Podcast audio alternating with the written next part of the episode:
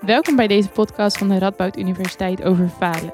Ik ben Lianne en ga elke aflevering met iemand in gesprek over dingen die minder vlekkeloos lopen in het leven. Want als we eerlijk zijn, gaan dingen niet altijd even soepel. Vandaag spreek ik met Florian. Hij studeerde communicatiewetenschap aan onze universiteit en heeft sinds drie jaar een eigen onderneming in videografie. Hij vertelt hier over de hordes die hij tegenkwam als beginnende ondernemer. Dit noem je nou prutswerk, de podcast. Welkom Florian, tof uh, dat we hier mogen zijn. Um, waar zitten we? Want ik vind het echt een indrukwekkende ruimte. Ja, uh, dankjewel. Uh, we zitten nu in studio 1 van uh, Educational Clips. Dat is een afdeling op de universiteit die videoproducties maakt voor het onderwijs. Oké, okay, kijk eens aan. En hoe um, kom jij hier binnen? Nou, ik werk hier bij de Rapport Educational Clips part-time. ooit begonnen als studentassistent toen ik nog studeerde hier. En nou, eigenlijk blijf plakken. En okay. ik werk er nog steeds. Ja. ja, heel erg cool. Ja. Het voelt gelijk veel officiëler nu om de podcast zo op te nemen. Ja. Maar um, kan je verder iets over jezelf vertellen nog? Ja, um, nou, ik ben dus in 2019 hier afgestudeerd in Nijmegen. Ik heb communicatiewetenschap gedaan. En een beetje rond die tijd, iets daarvoor, ben ik ook begonnen met mijn eigen bedrijfje in de videoproductie. Ik had altijd als hobby al video's maken, eigenlijk al sinds ik op de middelbare school zat. En nou, toen het einde van mijn studie naderde, moest ik toch wel gaan nadenken over wat ga ik dan precies doen. En toen kwam ik tot de conclusie dat ik het toch wel veel leuker vond om met die hobby aan de slag te gaan en veel minder om met mijn studie aan de slag te gaan. En toen ben ik dus mijn eigen bedrijf begonnen. Sinds 2019 dus ongeveer. En dat gaat uh, de afgelopen jaren eigenlijk steeds beter. En dat is hartstikke leuk, want zo kan ik mijn, mijn hobby combineren met mijn communicatiekennis. En ja, dat, dat werkt eigenlijk heel goed tot nu toe. Wauw, heel vet als dat zo, zo samenkomt. Ja. En ook bevalt, zeg ja. maar. Want soms is het nog spannend om van je hobby ook je werk te maken. Ja. Maar daar loop je niet tegenaan. Nee, ik vond het wel heel spannend. maar ik ben er ook heel, misschien wat naïef, maar toch ook wel vrij nuchter ingedoken. Van, nou, ik zie wel hoe het loopt. En alles, wat ik tegenaan, alles waar ik tegenaan loop, daar, daar vind ik dan wel weer een oplossing voor. Dus ik had ook niet echt een plan. Uh, en daar, daar kom je jezelf soms wel een beetje op tegen. Ja. maar uh, nee, tot nu toe gaat het goed. En af en toe dan maak je een fout. En dan zet je dat recht of los je dat op. En zo leer je ook steeds meer. Dus als ik dan terugkijk naar hoe ik drie jaar geleden begonnen ben en hoe ik er nu in sta, nou, dan ben je echt wel gegroeid, zeg maar. Ja, ja, mooi. Daar hoop ik zo inderdaad ook meer over te horen. Maar ja. ik ben eerst benieuwd of je nog een soort grappig uh, faalverhaal had. Ja, grappig faalverhaal weet ik niet. Uh, ik weet wel dat ik, uh, nou, als je op een gegeven moment ondernemer bent, dan moet je op een gegeven moment ook belastingaangifte gaan doen. Nou, dan moet je omzetbelasting gaan betalen en ook inkomstenbelasting.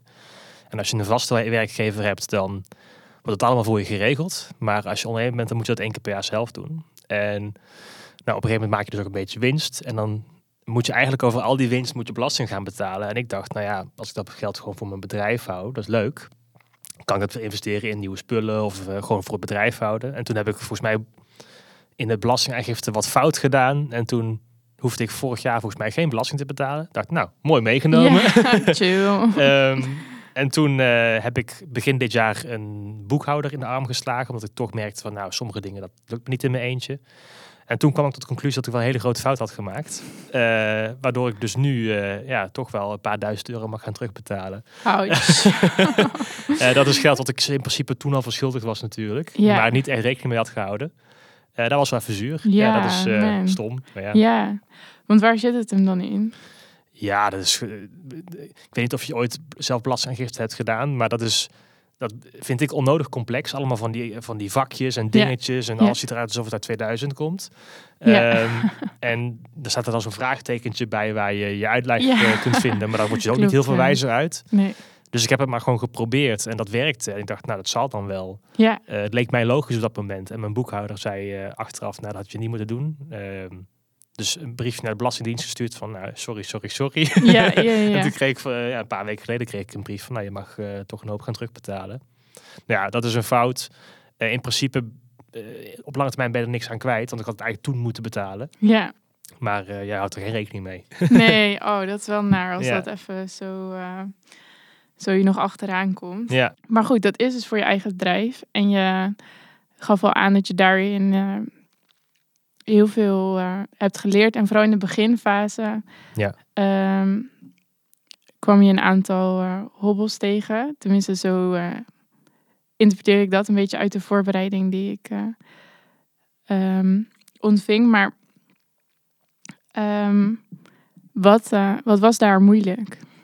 Nou, wat ik, wat ik een beetje had onderschat was, ik dacht, ik ga van mijn hobby mijn werk maken. Dus ik ga filmpjes maken, om het maar heel simpel te zeggen, voor andere mensen. En zij gaan me daarvoor betalen. Nou, Ja. Dat komt helemaal goed, want ik vind filmpjes maken leuk. En ik heb in het verleden ook wel eens voor, voor, voor vrienden of familie of zo dingen gedaan. En dat was allemaal heel makkelijk en eh, hop, hop, hop. En ik doe gewoon iets wat ik mooi vind en eh, dat is prima. Eh, waar je tegenaan loopt als je op een gegeven moment jezelf gaat aanbieden als tussen haakjes professional en jezelf eh, in het zakelijke leven gaat begeven, is dat je ook de gedragsregels en zo een beetje krijgt van het bedrijfsleven. En je maakt afspraken met mensen. Eh, mensen betalen op een gegeven moment toch best wel wat geld voor je product. Dus dan hebben ze ook verwachtingen. Die moet je goed afstemmen. En als je dat allemaal niet doet, als je van tevoren zoiets hebt van ja, ik maak een filmpje voor jou. En dat maak je en dat lever je op. En dat is helemaal niet naar hun verwachting. Ja, dan denk je toch van ja, shit. Hoe, hoe had ik dit nou eh, eigenlijk van tevoren beter kunnen afstemmen? En dan leer je dus van nou, je moet dingen dichttimmeren. Je moet dingen op papier zetten. Je moet, als je iemand een telefoon, telefonisch hebt gesproken en ze zeggen we willen zus en zo, dan moet je ze eigenlijk daarna nog mailen van oké, dit hebben we afgesproken. Als je dit wil met deze verwachting, dan kost het zoveel en het lever ik op die termijn op. En al dat soort zaken, al die randzaken en de communicatie en jezelf zakelijk opstellen, dat een beetje onderschat. Hmm. Eh, maar ja, dat is waar ik denk ik in de afgelopen jaren wel heel erg in gegroeid ben. Ja. ja, het lijkt me ook als je gewoon vanuit je hobby daar dan induikt, dat je gewoon eigenlijk geen idee hebt wat er op je afkomt of zo. Nee, en zeker als je, als je net student af bent. eh studentenleven is een beetje spek en bonen omgeving. En daar, daar mag je af en toe een beetje proeven aan de, aan de praktijk. Maar dat blijft heel, heel kunstmatig en heel klein. Ja. En dan duik je ineens in het echte leven. En ja, dat is toch anders. Ja. En op het begin eh, hebben mensen heel veel coulance hoor. Dan weet ze wel van, oh ja, hij is... eh, ik was toen 24, hij is net afgestudeerd. eh, ik vroeg natuurlijk niet zoveel geld voor mijn filmpjes toen. Dus dan, is het ook, dan hebben ze ook lagere verwachtingen. Dan is het ook allemaal oké. Ja, Maar zodra je een beetje gaat klimmen en, en een beetje je prijs omhoog gaat gooien en grotere klanten krijgt, ja, dan moet je toch wel doen alsof je serieus bent. ja. er moet er toch even een knop om. Ja. Ja. Ja. precies. Want had je daarin echt een keer het gevoel van wonen, nu heb ik echt gefaald? Ehm, ik heb daar eigenlijk niet echt een specifiek voorbeeld van, maar eh, nou, zoals ik al net, net al zei, dat, dat mensen toch wel andere verwachtingen hadden eh, dan jij bij zo'n project. Of eh, voor het geld toch iets anders voor ogen hadden. Ja, dat wel af en toe. Ja. En Ja. ik heb ook al eens een keer een klant gehad die dan vrij weinig geld vroeg of vrij weinig geld bood. Eh, en ik dacht, nou, dat is eh, voor mij dan wel prima, want dan is het leuk voor mijn portfolio. En hij belooft me dat eh, dit dan zorgt voor meer klussen. En dan doe je dat en dan hou je er weinig aan over. En in de praktijk komt er niks van terecht. Hmm. Het zijn ook gewoon soms mensen die een beetje misbruik maken van je vriendelijkheid. En dat leer je ook in de beginfase van je bedrijf. Ja, ja, precies. Dat zijn gewoon dingen, die moet, moet je een keer ondervinden. Ja. En dan weet je voortaan van, nou, dat ga ik niet meer zo doen. Nee, Ja. ja. exact. Want je zegt in de praktijk kwam er niets meer terecht. Hij ging zijn afspraak niet nakomen, zeg maar. Of, eh, Nou, uiteindelijk heb ik voor mijn gevoel best wel iets, iets moois opgeleverd. En daar waren ze ook heel tevreden mee. ja, Eh, nou, voor het, voor het geld dat ze ervoor over hadden, had ik zoiets van, ja, hier had je denk ik wel het dubbele voor mogen afrekenen. Maar ik heb het toen een beetje als een vriendendienst gedaan. ja, En ehm, zij ga- gaven dan, zeg maar, voor die, voor dat, voor die vriendenkorting gaven zij de, de belofte van, nou ja, elke keer als wij iets nodig hebben aan video, dan komen we bij je terug. En het gaat heel veel zorgen voor zogenaamde leads voor jou, zeg maar. Nou, daar is helemaal niks van terecht gekomen. Oh, Volgens mij is die onderneming ook gestopt uiteindelijk. Oh, Eh, dus ja, dat zijn gewoon mensen, dat zijn dan start-ups die dan eh, denken van we hebben weinig geld, we willen een filmpje, dat is hip, dat is leuk. Dat gaat ons van de grond brengen en dat ja, kwam, gewoon, kwam gewoon niet echt iets van terecht. nee, precies. Oh, Ja. dat is wel balen, Ja. zulke eh, momenten. Ja. Maar ehm, hoe ga je dan op een gegeven moment voor jezelf bedenken... eh, nu wil ik toch echt een beetje gaan klimmen of zo? Ehm, nou, dat is, dat is voor mij vooral een financiële impuls geweest, want ik merkte op een gegeven moment dat ik gewoon heel veel tijd kwijt was met dingen. Ik, ik ben daarin misschien soms een beetje te perfectionistisch, maar ik, ik neem dan heel erg de tijd om iets helemaal af te maken. eh, om ze toch zo mooi mogelijk product op te leveren, eh, zonder eigendunkerig te klinken. Ehm, dat kost gewoon best wel veel tijd. Eh, en daar moet dan ook wel wat voor terugkomen. Want als jij de hele week bezig bent met één filmpje en dan krijg je bij wijze van spreken 250 euro voor, nou, dan heb ik daar wel vijf dagen aan gezeten. En als je dan thuis woont, is dat prima. Maar als je allemaal je vaste lasten nog moet betalen, dan denk je op een gegeven moment van, ja, ik moet hier toch anders over gaan nadenken. Dan moet je je prijs omhoog gaan gooien. En als je je prijs omhoog gaat gooien, dan verwachten mensen ook meer van je. Uh, dus ja, dan ga je toch een beetje doen alsof je het allemaal weet. Een beetje fake it till you make it. En doen alsof je uh, heel serieus bent. En als, alsof je al jaren in het vak zit en heel veel expertise hebt.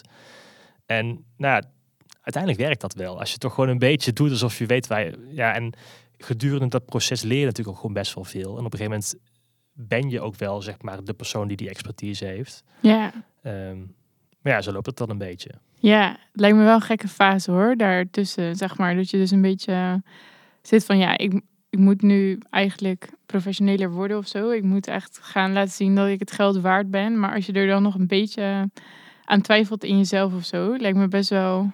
Ja, ja dan, moet, dan moet je dan, uh, uh, ja, zoals ik al zei, een beetje doen, doen alsof eigenlijk. Ja, ja. En uh, ik heb het geluk dat ik een paar klanten heb die daar heel erg voor open stonden. Die mij, die, waar ik ooit een samenwerking mee ben aangegaan toen ik net begonnen was. En die nog steeds klant van mij zijn. En die ook begrijpen van, oh ja, toen was jouw prijs zo en nu is jouw prijs zo. Maar ja, die kwaliteit is er ook naar, dus dat snappen we ook. En uh, die blijven dan ook gewoon trouwen, dat is heel prettig. Dus dat is wel, je omgeving heeft ook wel invloed op, denk ik. Ja, ja, exact. Dat is wel een omgeving waar je gewoon in, in kan groeien, zeg ja, maar. Zeker. Dat is wel heel fijn. Ja, ja wat goed. Ja.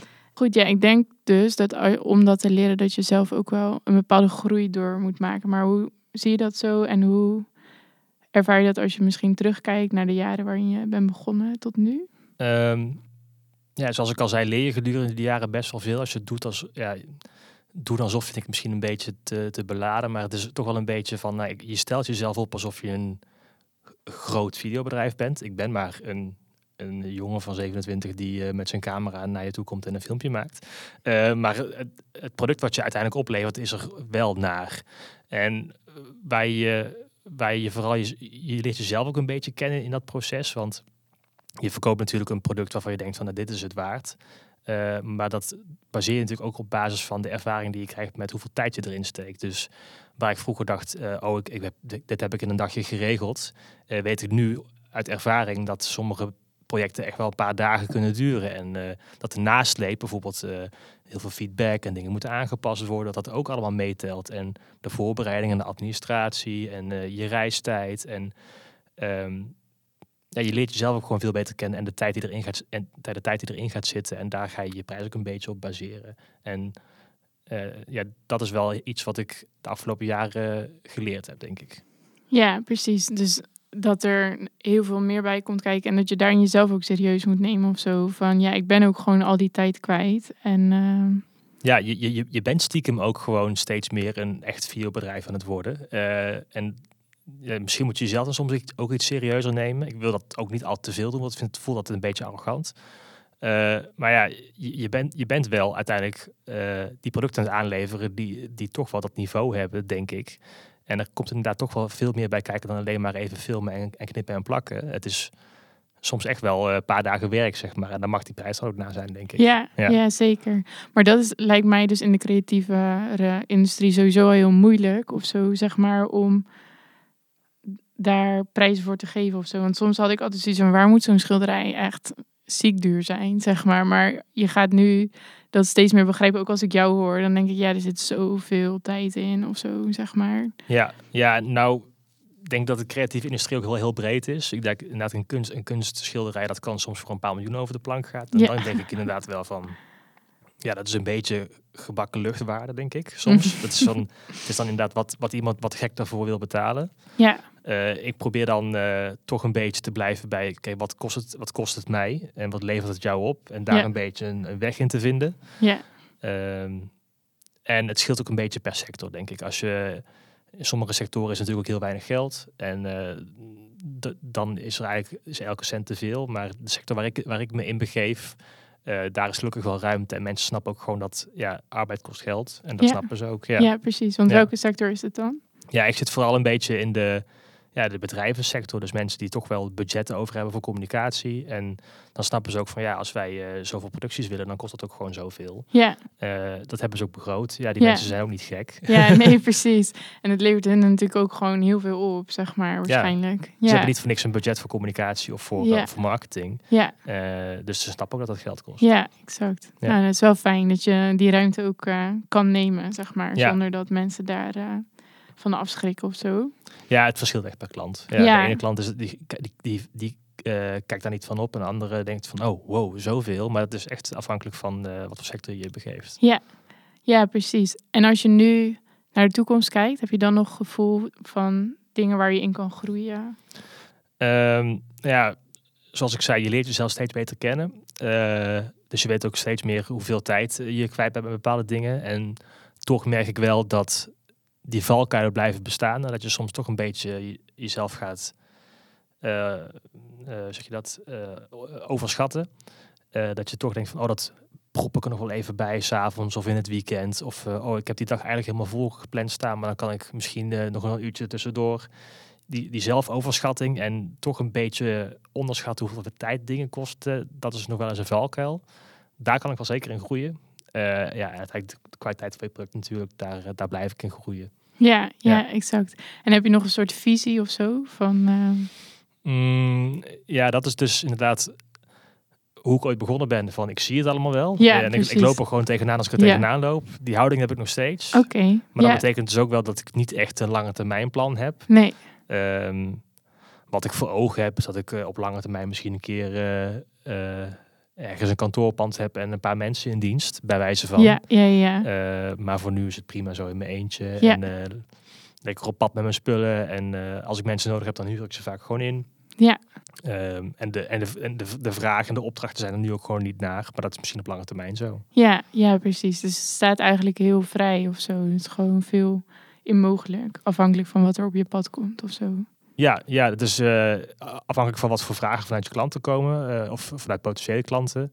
Eh, ik, ik beweeg voor mijn gevoel gewoon een beetje mee met wat er, wat er, wat er voor vraag komt.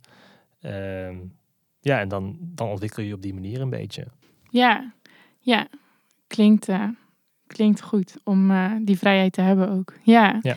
En als je nu ehm, studenten zou spreken die ook aan het overwegen zijn om een eigen onderneming te starten. Ja. Wat zou je dan, ja, wat zou je dan meegeven? Ehm, nou, als we, als we het hebben over het onderwerp waar we het nu over hebben en het af en toe eh, steken laten vallen en dergelijke, eh, denk ik vooral inderdaad, eh, eh, ehm, weet wat je waard bent en als een klant jou veel te weinig betaalt, dan hoeft het toch niet perfect te zijn. Als in, zij weten wat ze erin stoppen en daar mag jouw werk ook naar zijn. Stel, ze, ze, ze stoppen er heel veel geld in, dan mag je misschien iets beter je best doen. Maar ook daar is er ruimte om fouten te maken. En van fouten leer je ook heel veel. Eh, dat zie ik in mijn afgelopen drie jaar ook. Van, ja, soms dan denk je van, ah shit, dat had ik beter moeten doen. Dat had ik beter moeten doen. En het jammer is natuurlijk dat het allemaal losse klanten zijn. Maar op lange termijn zijn de klanten van nu veel blijer met mijn werk dan de klanten van drie jaar geleden. Dus daar is gewoon groeimogelijkheid. En groeien kan alleen maar als je af en toe tegen de lamp loopt. Dus ja, wees ook niet bang om af en toe per ongeluk een keer een fout te maken. Ja, En eh, ik ben dan voor mijn gevoel vrij perfectionistisch. Dat mag je af en toe echt wel een keer loslaten. maar ook dat is voor mij soms lastig. ja, ja precies. Dat Ja. is, eh, daar is helaas nog niet een makkelijk knopje voor te vinden Nee, vaak. maar. Wel goed dat je zegt dat groei alleen maar komt door tegen de lamp lopen. Dat vind ik best interessant, want je hebt heel vaak het gevoel, tenminste zou ik hebben als je dan een eigen bedrijf start en je maakt een keer een blunder, dat je denkt, nou dan kan ik de boel beter opdoeken, zeg maar. Ja, Maar terwijl dat zijn juist de momenten dat als je ze goed gebruikt, je echt weer groeit in heel veel vaardigheden. ja zeker. Eh, en ja, je- sommige fouten die hebben ook zijn consequenties. Dat is echt wel zo. Eh, bijvoorbeeld dat belastingverhaal van mij. Maar ja, er is geen man overboord. Want dat, die belasting had ik alsnog moeten betalen een jaar geleden. En eh, sommige fouten hebben, hebben grotere consequenties dan andere fouten. Maar ja, that's life. Ja, ja, Ja. En eh, je gaat echt niet zomaar failliet. nee, nee, nee, precies. Nou, dat is heel goed. Ja. Ja, goed om te horen, denk ik. En ook heel inspirerend om eh, voor mijzelf, zeg maar, om te horen wat mensen na hun studie gaan doen. Zeg maar. Want het is altijd zo'n overgangsfase van een baan vinden en Eh, ik studeerde dan zelf biomedische wetenschappen en dan is het best wel gangbaar om gewoon een PhD te zoeken. Maar ja, als je dat niet wil, wat is er dan voor mogelijkheden? En dan is de stap naar videograaf worden misschien wel erg groot. Maar Ja. gewoon het idee dat, dat het mogelijk is om gewoon ook met je hobby bezig te gaan. En ehm, Ja, nee zeker. En dat, dat, dat is ons altijd verteld. Eh, ik heb een communicatiewetenschap gedaan en dat is natuurlijk een vrij brede studie. Eh, dus ze zeiden van ja, er is heel veel mogelijk. Eh, dus met die visie sta je ook altijd in die studie. En dat zou misschien bij een, een wiskunde of een biomedische wetenschap iets specifieker zijn. Maar ja, kijk ook vooral inderdaad over de grenzen van je, van je studie en kijk naar je eigen interesses, zou ik zeggen. ja. ja, heel tof. Dankjewel. Ja, dank, dank je dat ik mag komen. Tof dat je hebt geluisterd naar deze aflevering van Prutswerk. Ik daag je uit om je te laten inspireren en ook jouw faalverhaal te delen met de mensen om je heen. De volgende keer ga ik in gesprek met iemand die groot droomt en vaak faalt. Tot dan.